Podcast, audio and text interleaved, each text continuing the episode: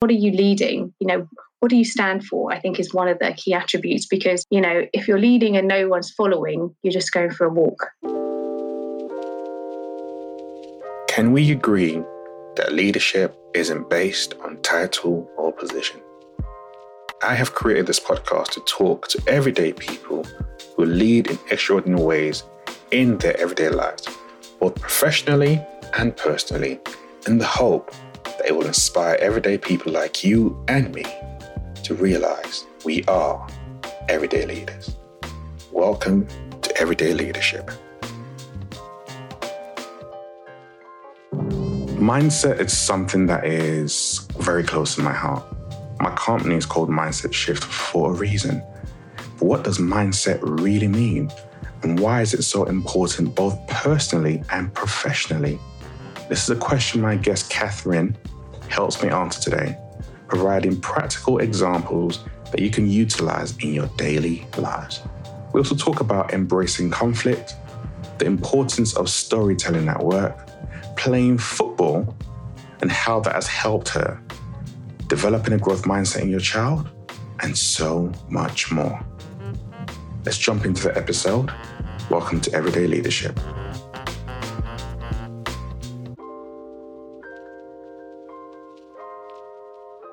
I have the pleasure this morning of sitting down with um, Catherine.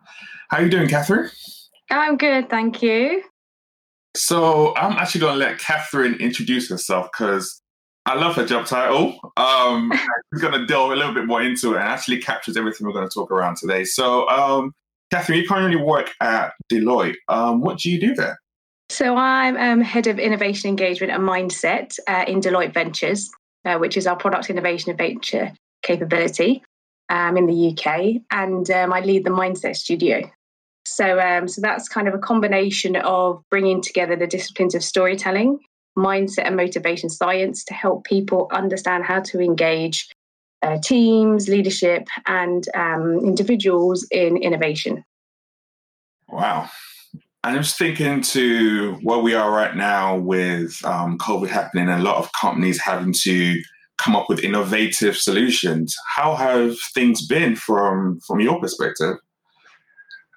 So I guess um, there's many ways people kind of define innovation, and we kind of look at it through three lenses. One is how do you just do what you already do better, um, and then the second is how do you do new things. So, really explore and push the boundaries of uh, markets or areas you've never even thought about going into. So, most people at the moment are obviously just figuring out how do they just work and do what they were doing before COVID um, in this new new world. And people are obviously having to challenge some of their fundamental beliefs about where work gets done, how it gets done, also about levels of um, control and transparency. So, how can we ensure our teams are are able to deliver their work effectively? Do they have the right tools?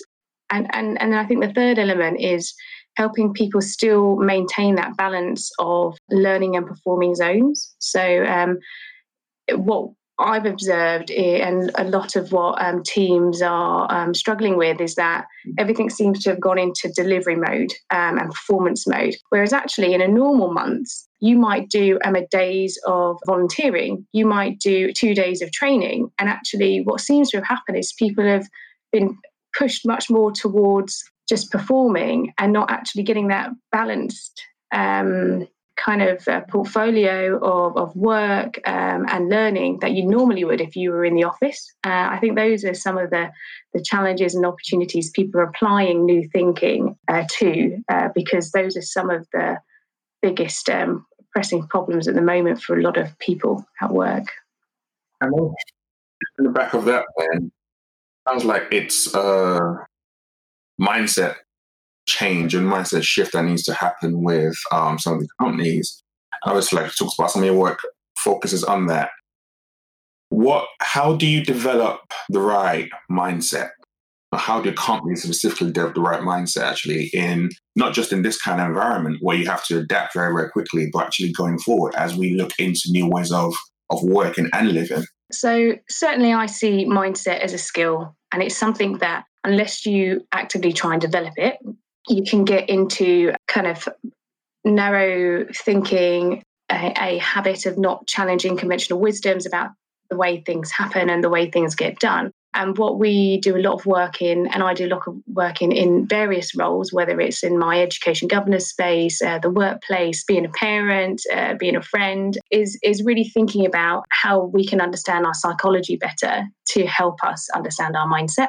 Because I think if we can understand how it all works, you know, what's within our mind, then we're much better at being able to then recognize um, the type of mindset we might have and how that affects the way we behave. But then also um, the opportunities to develop where we're finding difficulty in that. So we do a lot of work, uh, and I personally do a lot of work around um, growth mindset, which is um, a research base by um, uh, Dr. Carol Dweck um, and her research team, where they define mindset as a belief. So, a belief that intelligence and abilities can be developed is the growth mindset. And then at the other end of the spectrum is fixed mindset, where you kind of believe your intelligence or, or abilities are fixed. So I'm good at sport or I'm not. I'm good at art or I'm not. I'm good at leadership or I'm not. I'm good at public speaking or I'm not. And and and what um, her research has shown over the last 30 years is that you know, the fixed mindset is is one of the worst beliefs she said that anyone can have because it really limits our potential to believe we can do anything differently or to believe we can do anything new, whether that's at a personal level, team level, or business level. And so, so what we do is really um, draw it back to mindset is something that is changeable and it's also something that can be developed. So, helping people understand that first, I think, is the first step to recognizing it's something that can be shifted into a place which helps you optimize your potential and also helps you develop other people as well. So, um, going through the work of um, Caroline Dweck you just mentioned right now, she talked about prioritizing um, learning over failure. But that's easier said than done because when people tend to fail at stuff, you think, oh, I'm not good at it, or you retreat into a fixed mindset mentality. So, how can someone who has failed and is struggling to move forward kind of change that or shift that or even start that initial step to, to start developing that growth mindset, learning from the failure. Yeah, and it's one of those things where you know an innately human thing is emotions, right? So so we can't stop how we feel in that moment, right? Because you just feel you can feel frustrated. Um, you know, you might want to you know blame um, the conditions, which is often common in a, in a fixed mindset, which is fine, you know, because that is something that's innately human to us to to react emotionally. And my, the opportunity is to reflect on that uh, experience and to ask questions like, well, what can I learn from it? You know what could i have done differently? What actually was not in my control and therefore you know i shouldn't beat myself up about that because that element of whatever happened wasn't in my control. And so it's really trying to break down the opportunities for learning but also the opportunities to understand you know where where you didn't have control over some of the things that might have happened and then to think and to reflect on for the things that weren't in my control. How can i create more opportunities so that they are more in my control you know so so it's i think helping people break that down a little bit and actually, a good exercise that I personally use and I've, I've i recommend to others is the um, Edward de Bono Six Hats. If you've uh, heard of that, it was developed originally to help with creative thinking, but it's a really good reflection tool. And and he's kind of the grandfather of the term lateral thinking, so how we generate ideas basically, rather than vertical thinking, which is how you make decisions um, and kind of narrow your your your idea space. And the six hats have six colors. So the white hat is about facts. So so you could analyze a situation and say, well, what were actually the facts? You know, what happened? Um, because what we can often do is we can turn facts into stories and actually create things that are more emotion based than factual. So that so that's the first thing. The second thing is like the red hat. How did it make you feel in that moment? To acknowledge that feeling because we're human and actually we shouldn't just ignore it. We should acknowledge this is actually how it made me feel. And then uh, black hat is about okay, so so what went wrong? You know, what were the risks? And so it's helping you really try and get a six lenses to to to what happened. The green hat is okay, so what what could I do differently about that now? Now that I've learned, um, or now this has happened, this failure, what could I do differently? And that's the kind of creative hat of like, let's explore all the options of the things that next time uh, I could do differently. And then the yellow hat is, well, what were the benefits of this happening? And then that helps you explore really the opportunities for learning. And then the last hat is the blue hat, which is thinking about thinking. And that's about, well, what type of thinking do I need more of? So am I having too much white hat and being too rational about it? Have I got too much black hat and critiquing and thinking about all the risks? Or do I need more yellow, red, uh, or, or green? And so, what it helps people to do is put a different lens of thinking to that to that instance or that moment, um, which maybe was framed as failure. But actually, when you look at it through those six hats, it's an opportunity to learn a huge amount, not only about the situation, but about yourself. Wow, that is really fascinating. I like that breakdown. That's um, a thought going through my head right now. Like that's a really good way of self-reflecting and looking at a situation very objectively and gaining perspective from it. That's brilliant. Absolutely. It's definitely helped me when I have had one of those moments where you think that was a disaster. And, um, you know, when I reflect back on it, and, um, you know, my husband, you said, Well, what actually happened? And then I was like, Oh, this is a good opportunity to use those hats. And I'm like, I could use the white hat to tell me what were the facts. And then when I listed the facts, I was like, Yeah, I have actually created more of a story around this. When I look at the facts, and then I could use that that that process to look at it through six different lenses. It just really helped me understand and almost be able to uh, create space for the emotion alongside the rationality, um, as well as the opportunity to think, what could I do next time? So it's just for me a really simple and easy exercise you can do for yourself pretty quickly. So I'm just thinking right now how great that would be if leaders and organizations had that same mentality when they deal with their staff, because that will help think, create lateral thinking and critical thinking. So, but based on your experience and what you do with different organizations, I want to find yeah. out from how do you develop leaders or help leaders create that kind of mindset within the organization that allow people to think outside the box. Because nowadays, a lot of people, especially recently, people been talking about the fact that oh, we come in and we just stay in the confines of our CV or we just stay in this little box, and it's frustrating where there's a lot of knowledge or skills that are not currently being tapped into. So, one of the things that I'm very uh, much an advocate of is creating spaces to challenge conventional wisdoms. So, we we host a lot of new forums um, in the, the firm, but it's also, you know, you see this a lot in community spaces and community networks, and it's just inviting people in for a conversation uh, with a diverse group um, to just cr- have a conversation about a topic that is important to people. And I think that creates space for people to share views on particular aspects of the workplace. So it might be, you know, how do we enhance collaboration um, across our functions, for example. And then if you can convene spaces, what you'll find is people who really care about that will come. And, and it doesn't matter if there's two of you, five of you, or 500 of you, um, it's just starting and, and convening spaces and creating spaces for people just to have the conversation. You know, that's a really simple, free thing that you can do um, as long as you've got some technology to bring people together at the moment um, to have that conversation. And, and it's hosted in a way that it's very clear this is a platform for a conversation about something we care about so we can turn some insight into action. And what you find is when you can convene those spaces, people actually do things because it's the people that turn up that actually want to make the change. So it's a really good way for you to bring change makers together across organizations. And, and we certainly see that benefiting from also breaking down silos. So people who often want to make change happen, um, they tend to see silos much more than people who generally are, are operating the kind of normal status quo way of working. And so we've done our, our own research in um, around a, a, theme called the passion of the explorer. So John Hagel's uh, one of the researchers at Deloitte, and he um, he he has a whole load of research which demonstrates that when you have this passion to change and to explore, you end up seeing a lot of these challenges much more than the everyday person, and then it can feel a bit isolating.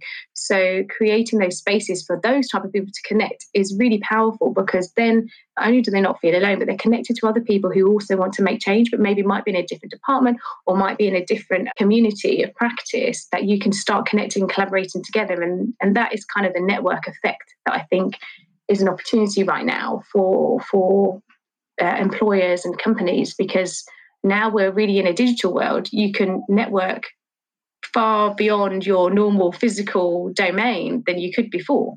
That's so true then following on, I think I'm, I'm looking into like um, emergent, divergent, and convergent theory and thinking. Let's stop there for a minute. Divergent thinking is the process of creating a lot of solutions and just there's no bad idea. Everything's literally on the table, free thought, free generation of ideas. That's what divergent thinking is. Now, emergent thinking comes out of divergent thinking. So as you start to have a lot of different ideas, you start to see a pattern. So it's like a mixture of those free thinking ideas coming together and you now emerge with a new idea. And then the convergence now goes away from the creativity and hones more into the logical approach. So it's very lateral, it's very analytical. So you go from creative to bring it all together in the middle with emergency, and then you're now honing together with convergent. That's what divergent, emergent, and convergent is. Now let's get back to the podcast. And as you were talking about there of different groups coming together and talking about different topics, that, that kind of triggered that. But I've been thinking, how do you apply that practically to spaces where there is a lot of, I guess, noise and chaos? So, a time where the future is very uncertain, the rules keep on changing, for example, from, from week to week to day to day, to be honest. But at that same period, you still need people who can think from a um, emergent sort of view, have different ideas out, and then obviously bring it all together. How do you kind of foster that in a chaotic period? Is it possible to foster that in a chaotic period, or do things have to be stable to to bring those kind of people together, like you just described? I guess when there is chaos, that's almost the best opportunity to create emergent communities because because there's so much change, it's happening anyway. And, what the opportunity is is if if you can create spaces for emergent communities to come together, they start creating a direction of travel because they start figuring out okay what is working well and what isn't working well um, and moving together. So I think you can absolutely encourage and embrace kind of emergent thinking during chaos because it's happening anyway. What I guess um, convening communities helps you do, particularly if they're on a regular basis. So, so we try to do forums like every month, so people know it's happening, and so that's in some ways that kind of certainty, if you like. This is happening, and you can come when you're ready to come when you're ready to.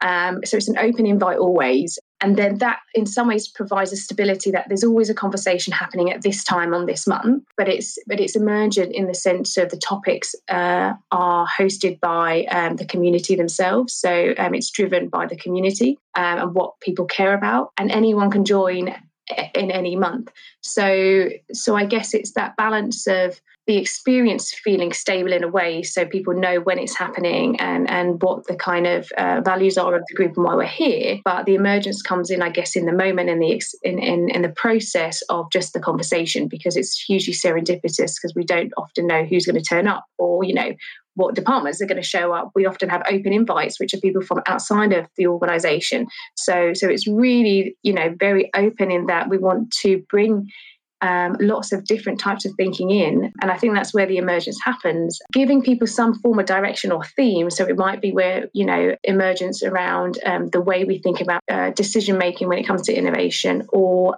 you know, diversity inclusion when it comes to culture or teams or pipeline. Like that's a helpful uh, way so that there's at least a direction of travel of the emergent community and conversation. Because as you say, otherwise, if it's just everyone gets together, you don't really know what you're talking about. Um, everyone has, you know, lots of different things to to to, to address. Um, that just creates more chaos, as you say. But if you've got you're convening people for a reason and for some form of problem solving or opportunity seeking, um, that at least gives uh, a direction of travel. So, with based on your experience, would you say when it comes to problem solving, the community aspect is a lot better than the traditional hierarchical top down kind of management structure that we've seen over the years? When it comes to change or innovation in organizations, do you mean? Yeah. I guess um, when it comes to mobilizing change, you know, lots of research demonstrates that, you know, you you probably have a small community that does most of the change because they're just people who who want to do it and believe in it. So, you know, you know, I observe when we're when we're doing a lot of forums or events around innovation, you often see the same faces, you know, and the same people coming. Um, uh, and so, you know, an element of that might be personality, an element might be just the, the time in their career that they're ready to kind of challenge and they have the confidence to do that now Um, and uh, it might be that they've got a milestone for themselves to push themselves on a personal development journey. So there's many reasons why, you know, people might come to these things. So I think mobilizing and the execution absolutely helps when you have a community behind it because things are never easy when you're doing change or innovation and having that kind of um, camaraderie that solidarity is incredibly motivating um, and needed um, i guess when it comes to the hierarchical um, way that organizations have formed and in, in, in and is the core principle if you like of organization as a concept you know that has the benefit if you like, of efficiency. So it does help when you have a direction and people are incentivized and appraised on on you know whether that change or that innovation through through the hierarchical system so so i think you know when we look at i tend to talk about it through kind of three lenses you have um, hierarchy as the main mode uh, mode. And so that obviously has the positives of efficiency but the negatives of authoritarianism. You have solidarity uh, where the positives are about belonging and connection but the negatives could be tribalism. And then you have individualism where the positives are competition but the negatives are selfishness. So so if you think about you can mobilize change or execution through those three domains or three modes hierarchy solidarity or individualism. All of those are interplaying in any organization or culture. Um, and it's just getting the right balance. So I don't think one is bad or one is good. It's just making sure that you're trying to optimize each form of change or, or mode of mobilization uh, to, to the benefit that it has, rather than falling back into the negative attributes that could manifest if it's not kept in check. So that's what we look at from an engagement perspective is, you know, are we pulling on these levers and these modes of change in a balanced way because sometimes it can be that you do need more hierarchy because you've got you know 50 different teams trying to solve the same problem and they have no idea about each other so so sometimes it's helpful right because you're like actually let's just give them a bit more direction this is the three things that are actually the most important. So that's the way I guess I, I tend to look at change. And this is from a model that um, uh, Matthew, who the C, who's the CEO of the RSA, is a huge advocate of. And I, and I really like that lens because it's very much taking a kind of social science philosophy uh, lens to thinking about culture and change when it comes to anything from national all the way to organizations and communities. And certainly, I've seen the response when we've shared that kind of framework that helps people think about the way they lead and the way that they're making change happen and whether or not they're doing too much of one or the other. So, what do you think makes a good leader? I think it really depends on the context and what the leader is tasked to do. If you put into any search engine or platform that sells books, you know, leadership, you'll probably get about 7 million books on leadership, right? So so we are in a state of overwhelm when it comes to what does leadership mean? You know, is it a what or is it a how? Um, and I think my observation is, you know, you do need different forms of leadership depending on what problem you're trying to solve. So for example, you know, if you're looking at a challenge around um, you know operational efficiency. That potentially would require a different leader than if you're looking at a challenge around um, well-being you know? And so you obviously need a balance of these attributes to be able to provide firstly clarity over what are you leading? You know what do you stand for i think is one of the key attributes because you know if you're leading and no one's following you're just going for a walk you know so it's one of those things where what do you stand for? Uh, because we've kind of had this wave of well everyone can be a leader which is true in, in the terms of um, everyone can show leadership skills. But if we think about a leader that is leading a workforce or a strategy or a business um, i think one of the key things is knowing what you stand for and being able to articulate articulate that to whoever you're leading and then the second element, that's kind of on the clarity side, is cohesion. So, and that's all about um, trust and connectedness. So, so to what extent do people feel safe to to give feedback to um, their peers, their leaders, their direct reports? You know, to what extent do we create space and time for people to get to know each other? Right, because we know when you can understand um, your colleagues, what's happening in their world, you can be much more tuned to how to get the best out of them. And so that's the kind of cohesion. And so I think two attributes, without a doubt, I think whatever you're you're leading, clarity and cohesion are so important. Um, I mean, there's many other attributes that you hear around in those um, in books and those type of things. But for me, those are certainly two things that I focus on a lot. And particularly when you work in the space of innovation, there's so many things you could do. And just being clear on like, this is the priority, explaining and articulating why, and then ensuring that the team is cohesive and able to optimize their performance in both um, their work, but also in their learning zones when they're trying to experiment and do things differently. I think those would probably be the two that is a consistent thing when I've experienced good leadership and two things that I work on weekly. There are two good ones, which I regards to the industry, it definitely flows all the way through. And um, how does storytelling come into culture and innovation, and why is it so important? So naturally, you know, humans are storytellers. The reason why we have nursery rhymes or books is because generation after generation after thousands of years have told these stories you know so so it is natural to us i think in the workplace domain um, it's become more and more of a, a, tool, if you like, to create space for leaders to show vulnerability when they can share their personal stories. Um, I think it's also a, a, good tool for educating people. So, so it might be um, a particular challenge space or an opportunity that we're seeking to uh, to solve or to invest in and storytelling can really help people connect to why that is a problem now i think the other thing that storytelling does is it creates a very human connection and a narrative in an organization because everyone has a story to tell you know and everyone's stories are unique so so it also helps with diversity and inclusion because it's because it's about being able to share stories helps people understand different experiences, helps people understand different points of view. And the way that I guess, uh, particularly for innovation is you know when you're doing something new it, you're always going up against the grain of an organization or you know the status quo um, and really when we think when i think about storytelling it's it's about more actually it's more story sharing and, and, an element of that, um, when we think about it as an organization, is um, first of all finding those stories.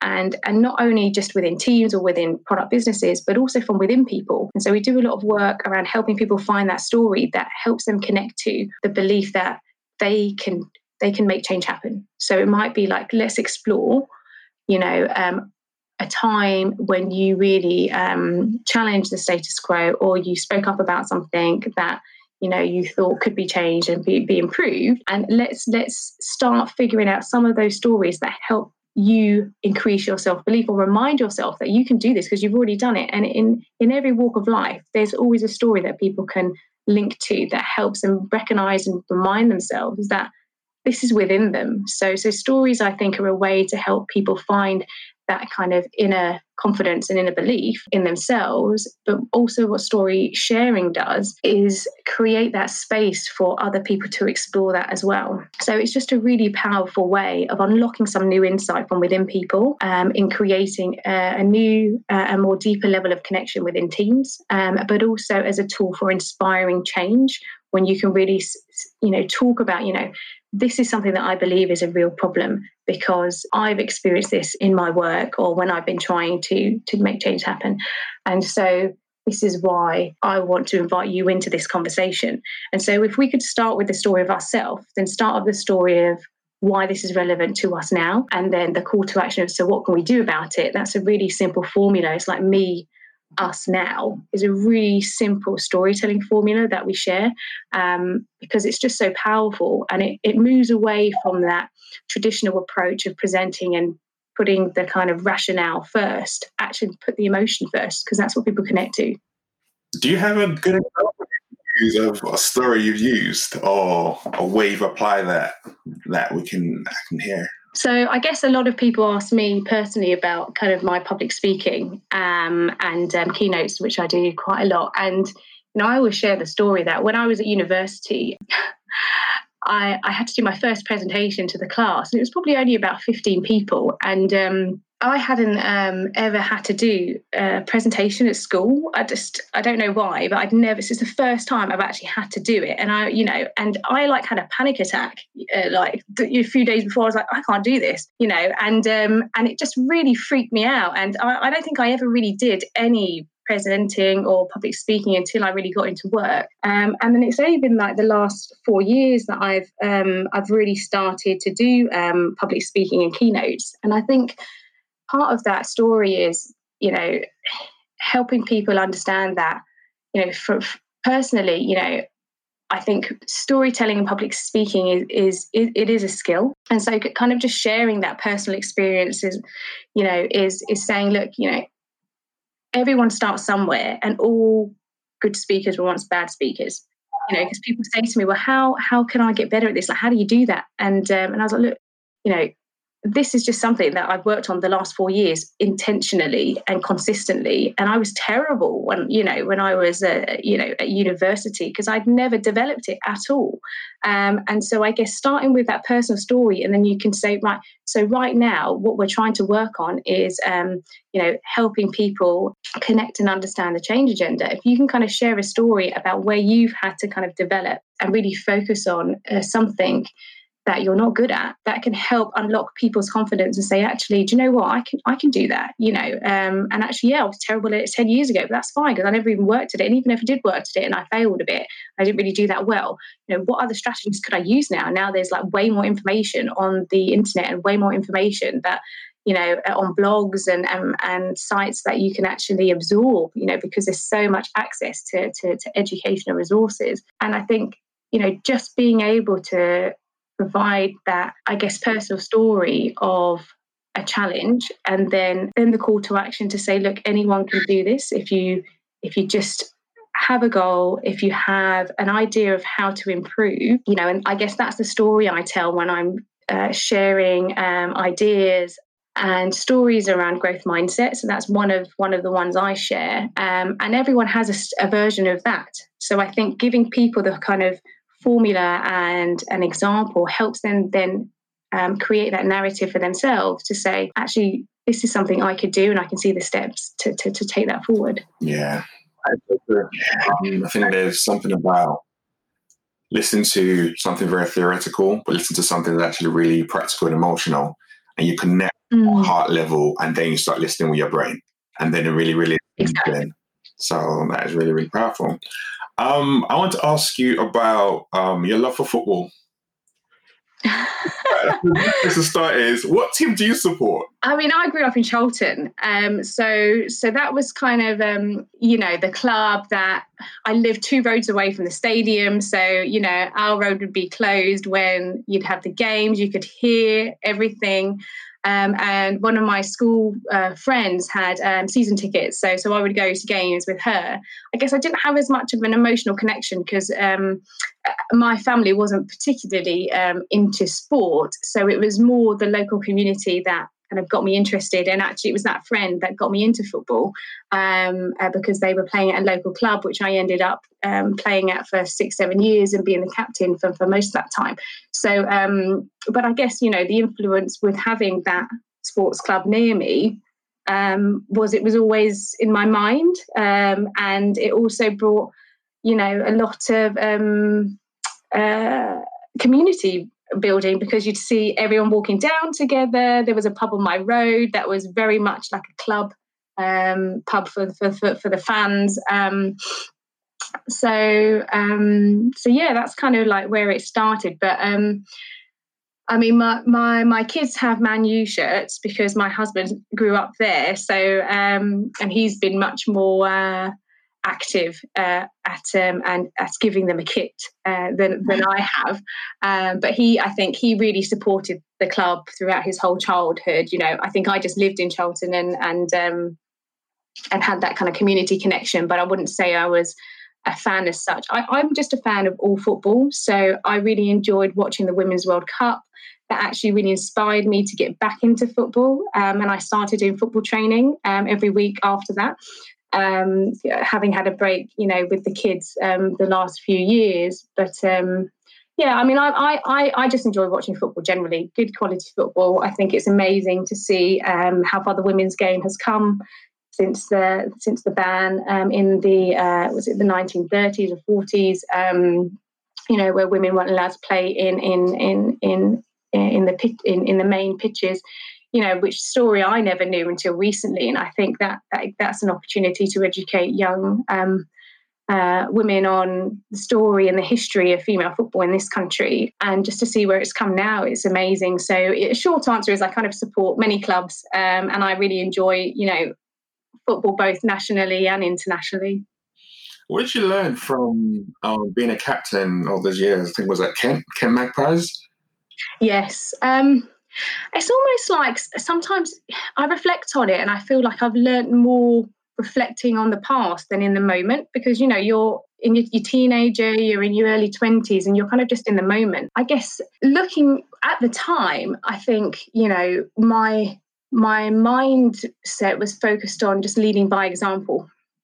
You know training hard um, putting the work in um, performing well on match day. But it's but leadership is much more than that because when I look back, I think, well, yes, I, I I did do that and I could do that, which was kind of why I got to captain. But actually, it's that kind of cohesion that when you're younger, you don't quite necessarily understand the impact it has on other people. Like I remember when we had some new players come in and they were getting frustrated that some of the existing players kept passing to each other. And, and on reflection now, you know, I didn't really understand at that time what that meant. And I could have, as a captain, explored that more. But you always look at the world through your own lens. It's a kind of psychological thing. Um, and, and obviously at the time, you know, I'd be thinking, but they were just in in the space. It wasn't something that i was consciously trying to do. And also the more i know about habit forming and how that affects your behaviors and how you can actually increase performance of teams by just getting the um, small things into into habits you can get that kind of 1 2% advantage. I've kind of realized that um, because we all played together there was maybe um, uh, you know, seven of us who played together for a long time, that actually we had already had in- increased our habits and being able to see each other more quickly and being able to play with each other. And so new players didn't have that yet um, because they were having to integrate into um, the, the, the way that we had played. And it wasn't anything that was conscious; it was habitual. Now I can reflect on that and understand. You know how that was impacting other players in the team. But at the time, I didn't have an understanding of, you know, why was this happening? I didn't mean to pass to these particular players more often, but now I understand why, because we've had that connection and that kind of, you know, you don't even think, it just happens, you know. But now uh, I have that awareness and I can reflect on that with both more knowledge about psychology and habit forming um, and also more awareness of other people and being able to take different lenses to the same situation. You know, I'm, I, I feel like I could have much more of a leadership um, ability than I would have back then um, because I have this new lived experiences and, and new insight into how people work and how their mind works because it's not just a physical thing it's a mental thing sport. How would you in your learning now? How would you integrate them into your team? So one of the things that i certainly have focused on uh, and embraced is conflict and, and actually how to manage that in a in a positive way. I think my experience when I was playing football was conflict was a bad thing and you wanted to stop it as soon as possible and not explore it. But actually all that did was suppress the challenges and the fresh frustrations people had in the team. And actually conflict is the best opportunity because it helps you find a way forward because it presents um, a new challenge for you to solve and, and something important that unless it is solved, it just festers and then it gets worse. Um, so I think um, one of those things that obviously both a growth mindset and bringing diversity of thinking helps is it, it, it creates situations where you can have um, you know uh, challenging conversations and that's so important in the workplace because you know you can grow up um, in different places in the world in different you know regions and one thing one person says or one thing one person does means something different you know because this is just a, a you know different lived experience different cultures and and so those type of things happen all the time. And and i think you know what i've learned from my days uh, playing football is you know embracing conflict and and trying to navigate that is a really important and, and positive thing to do because you then start with a position of seeking to understand before you're understood and i think that's one of the key principles i try and take to any anything i'm doing at work because it puts you in a position of listening first and acting second. Wow. It's powerful listening to you share something about football that happened so many years ago. And i'm just thinking in my mind how relevant that is right now especially a lot of organizations that are doing work around creating inclusive cultures and diverse organizations and how seeking first to understand then to be understood is so important. It's really powerful.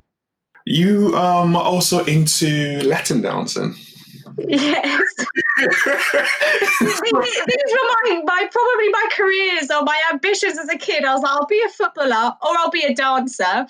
Um, or the other thing, I was actually reading like my leaving, like we we we, we, we, we you were always told um, to do a write up of like what you want to be when you're in year eleven when you leave, and I, I read it and it again, and it was quite funny because I think one of them was be a dancer. I think I'd already closed off the door of being a footballer because at that time we just didn't have the funding and the role models, you know. And actually, one of the um, people from my team um, who was in one of the junior teams, she actually went on to play for England. So I shouldn't have closed that door. Um, and actually, another one that was in my team, um, uh, uh, Gemma Bryan went on to play for Crystal Palace. So, um, and actually, she taught me a lot because we, I always knew she was going to be a footballer because she was the only one that used to clean her boots um, every after every training and after every game, and she'd come back and her boots would be shiny. And I knew that was just a discipline that she had because she wanted to master it. And I just I didn't have that in me at the time, and I just knew she was gonna she was gonna make it because she just had so much commitment and belief and passion and she did and it was amazing to kind of see that journey. But yeah i think at, that point i'd kind of closed off. I didn't have that level of belief and i'm i'm i'm, I'm so it's such a pleasure to see that other people didn't and that actually if you had that belief you could see it through and the opportunities were there. But i guess they just it wasn't as visible in in, in certain communities. So so yeah, so I guess um, um so dancing um was was one of those things I put on that write up when I was in year eleven, and I think becoming a lawyer was one, as was the other one. So it was something around professional or or kind of dance, uh, but I guess I kind of ended up in the end becoming a, a, qualified chartered accountant and doing that for eight, uh, eight years or so um, and doing much more technical work but the last kind of four or five years working largely in innovation and ventures and engagement employee engagement but yeah and then and then um, the latin dancing kind of just came out of kind of family hobbies and um, and passion my mum was a dancer so, but she danced. Um, she did Hawaiian and Tahitian. So we grew up dancing. We're a very dancing family. Um, and Latin dance was just something you know that came kind of up I think through the through the emergence in the community networks, there was a lot of like um, dance classes in southeast London, um, and my mum and sister became um, dance teachers, and then I got into it, and actually that's where I met my my my other half, and um, so um so yeah, so it's a it's a, a very uh, a very much a, a passion and a hobby of mine that I think again, and it's a nice reminder for me of just the simplicity of like human connection sometimes because you know if, if anyone out there is a salsa dancer they'll know you know when it comes to salsa clubs you just turn up. You can like i would often go on my own you know when, when i was at uni and um, you just turn up and then everyone knows the rules you know if you get invited to dance you go and dance. It doesn't matter who it is you go and dance uh, you know together and you don't know the person and there's some people that i know from that from the kind of community of dancing um, that I don't even know their name, but I know who they are and I've danced with them probably 10 times. And it's one of those things where it just reminds me of that kind of connection that dance can bring to communities. You don't need to say anything, you just need to be in the same rhythm and in the same moment. Wow, that is beautiful.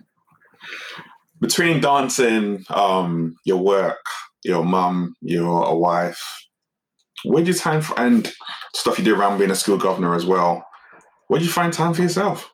So I, I guess um, I, I, I, am very um, conscious and intentional with my time. Um, particularly the last kind of four years, I've really made a habit of analysing where I spend my time and having some principles. So one of the things I I look at is what do I need to sustain? So like what things do I just need to live? So it's like, you know, you need to spend, I don't know, a couple of hours doing your food shopping, you know, half a day sorting out the house, you know, um, one day a month sorting out your admin. And and I think I, I, look at it as kind of like how do you spend your time and and almost in like a pie chart to understand what do you need to sustain. Because I think, you know, when I went back to work and I set up kind of a community network around kind of like TED Talks with parents in coffee shops and we did pop-ups, you know, I found I was burning myself out because I wasn't really thinking about how much time all of this took and then what was therefore being sacrificed which was the kind of things you need to maintain and just just to live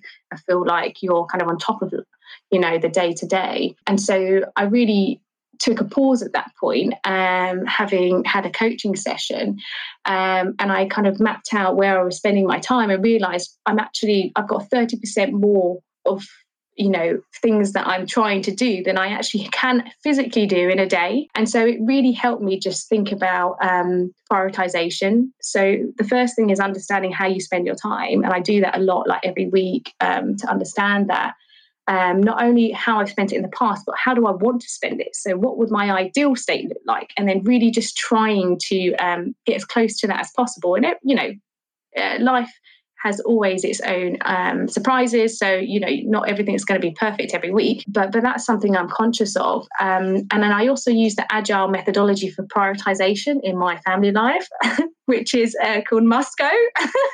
so this is a good way to bring your work home. Um, and it's a must do, should do, could do, won't do.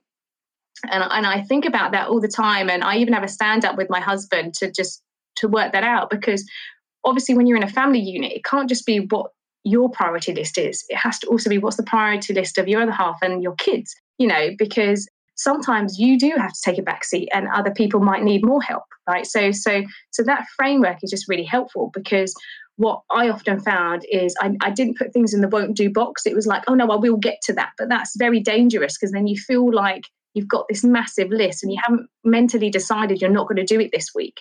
Um, and so it kind of hangs over you. But actually, what I found with this framework is you just put it on the backlog and you say, look, I'm not going to do it this week because it's not important and or it's not urgent. And so that agile framework has really helped me um, with just getting uh, the priorities right or cl- as close to ideal as possible. Um, and and and so from the outside, it might look like I'm busy um, and I'm really a busy person. I, but I don't feel that way. I don't feel um, busy, if you like. I feel just like I'm doing the things I, I need to do and I want to do. Um, and part of that is looking at where is the time for myself. So I make sure that, you know, at least twice a week I'm doing exercise, you know, whether it's um, training, football, um, or cycling or something like that, and then finding the time to read um, or just, you know, have a walk. And so um, I also have kind of a list of what gives me energy. I think it's a really good question to ask yourself, particularly at the moment, because it's so easy to get wrapped up in things that drain your energy. And, and I have a kind of list of things that don't give me energy, you know, and then things that give me energy. And that might be people, it might be activities. Um, and I think just looking at that and, and seeing how you're spending your time. Are you spending time on things that are draining your energy? Or are you uh, uh, or are you spending time on things that give you energy? And even just understanding what would your list be is helpful because then you can try and work out how can you get more into your your week that gives you energy and reduce the things that don't. So yeah that's that's probably two of the ways uh, that i am I, I, I navigate being uh, a parent uh, working and having kind of other roles in the community. Oscar. Um, speaking of bringing work home, how do you develop kids with a growth mindset? Thinking about Orlando Work's work of not yet, and that that came to mind. So, how do you develop that at home? So, I guess I focus on two ways. One is first developing myself because if I could be more aware of my mindset in a moment, um, I'm more likely to, to role model the behaviors of a growth mindset. So, for example, as happens quite a lot at the moment when the kids have to be at home and not at school, um, you know, there can just be that moment where they want your attention and you really can't give it to them. Um, so, and and and and if you know i might react in a way that you know, I think, oh, that was a bit harsh, you know, or, you know, that that that was an overreaction.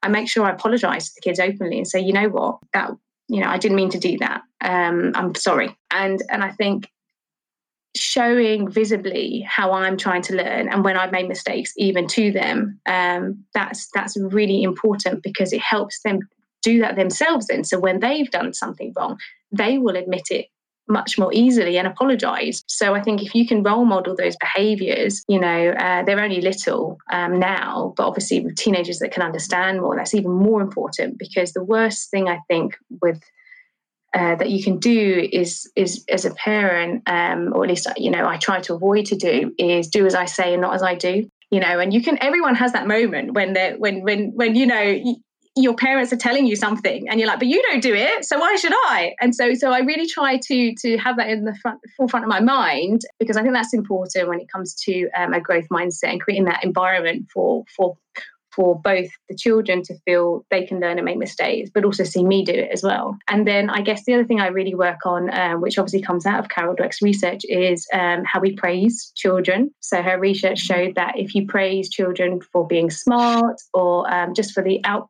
if you like, um, or being really clever, that gets them into a fixed mindset more often because they feel like they always have to be smart. So, so if they fail or if they don't uh, perform in in the way that you know uh, was expected they feel like they failed rather than they if you're in a growth mindset and you give them praise around effort and, and trying to stretch themselves they'll just feel like oh well, i have just haven't reached the goal yet i just need to work harder and so i'm really conscious of my language to to encourage them to work hard to think about well if that was easy what could we do next? That would be more difficult because actually if it's easy that means we're not really learning much. So what else could we do? And and where i've really seen it um, in real life, I guess, come out. So, so I think my son was four and my daughter was two, and she was trying to get a little bag on her back, and uh, and my she's getting upset, and she's going to throw it on the floor, and you know, my son just said to her, "Don't worry, you're just you just don't know how to do it yet. You just need to practice." and um, and that that was really wonderful to see. And then more recently, my son's taken up. Uh, he he took up. Um, skateboarding and the kind of um, uh, the scooter on, those on the ramps. And you know and those uh, in our local one um, they have family ride time. So it's like there's adults there there's teenagers and he's there and he's only like six you know and he's trying to to push himself. And he was there for three hours. I couldn't believe it. Trying and trying and falling and seeing adults fall you know, and, and, and he saw an adult fall and he went over and ran over to them and said, Are you okay? You know, and um, and so just seeing it manifest in how he pushes himself um, and how he sees other people fail, I think of all ages has really helped. So I think you know both the language but also putting children in a context where can, they can see other people struggling and other people learning is really helpful for them um, because they can start to see that it's not just a thing that ch- children experience. It's a thing that teenagers experience the things that adults experience. You know that that i think i hadn't and appreciated how much that environment of exposing him to would actually help his mindset. Um, so so that i think was something that came about just from from from him inquiring and wanting to do something different and new, um, but also experiencing that with a mixed age group. I love that. I love the stories. These storytelling coming through. I love that. well, I know. I'm like, you know, it's amazing to do it as a job. You know, did I think that when I first started my career 14 years ago that I'd be doing this job? No, but I've always just taken the opportunity to do something different. Um, yes, sometimes it might feel like a risk, but I guess personality wise, I always just see the opportunity. I'm a, a glass half full kind of girl. Um, but I always think, you know, if it doesn't work out, you just do something different. There's always another door that will open. Okay, mm, so true. Um, just before we finish off, I'm just going to ask you a number of quick fire questions. Um, what are your three guiding principles or values that you live by? I have these actually written on a piece of paper downstairs in the kitchen. Remember them. um, I think my first one is courage. To have courage, because um, I always, um, I always think you can you can be um, you can you can seek to kind of be kind and to be mindful, but the world is is sometimes not a kind place. And and so for me I, I really try and encourage and praise particularly with my kids for them to be brave and to be courageous because i think um, we never know when we're gonna you know what happens in life. So courage is one of one of my core values. The, the second um, is having fun. And you know I just think if if you're not having fun, find something that gives you energy. So so you know, a really important element of just life for me is is fun um, and finding fun wherever that is, whether it's having a coffee with your friend, having a bit of chit chat with your teammates. I'm always looking for um, uh, ways in which people can have fun, and then and then I think um, you know my my third value is is about paying it forward and and the importance of if you have knowledge or skills that you can share with other people even if it's a five minute favor for you to just kind of share a couple of links to some new jobs or you know for for a friend that you know doesn't quite know how to get into a new industry you know encouraging them to just do volunteer work and just giving them tips um, you know i think for me that's a really important element because i've you know received that you know growing up um, and and i will always value that uh, and I think if you have any opportunity to pay it forward, you know, that is really important.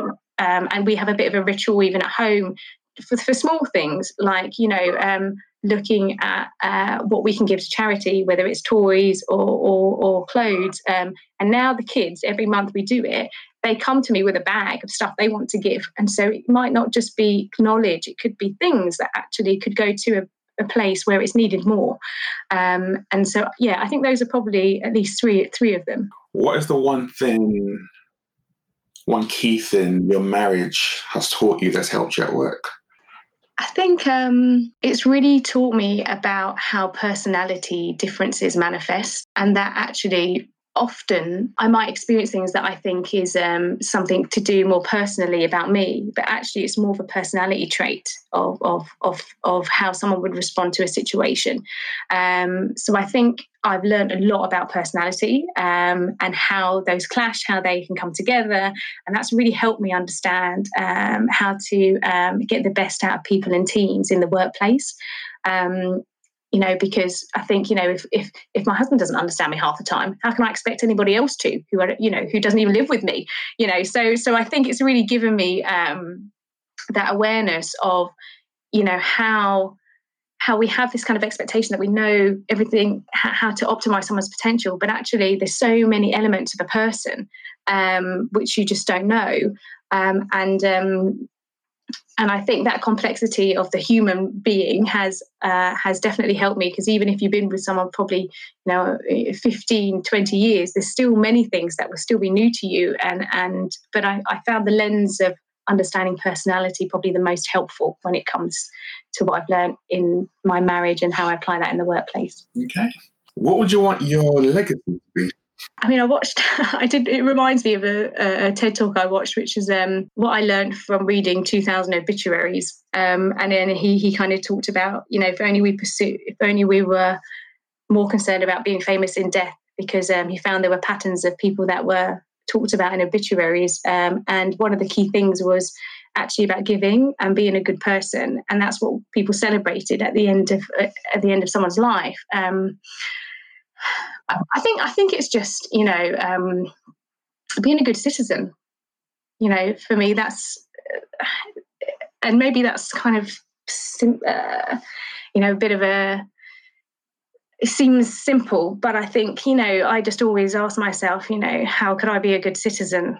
And and that's both at a community level, uh, thinking about you know the platforms I have and the topics I raise and you know what I talk about, um, but also you know thinking about how my children are contributing to the world and how can I set them up them up to be good citizens, you know, that um, that help their communities, that help their families. Um, so yeah, I think it's just I think being a good citizen and, and, and trying to um, do work that helps create um, more structural changes around um, inclusive futures. So, so I do a lot of work in education, um, in helping people understand um, barriers to uh, to kind of innovation uh, and accessibility, whether it's kind of funding or pitching and that type of thing. So, so I think you know just working towards a cause that helps support structural change would also be something I would love to have said I, I have done over my lifetime.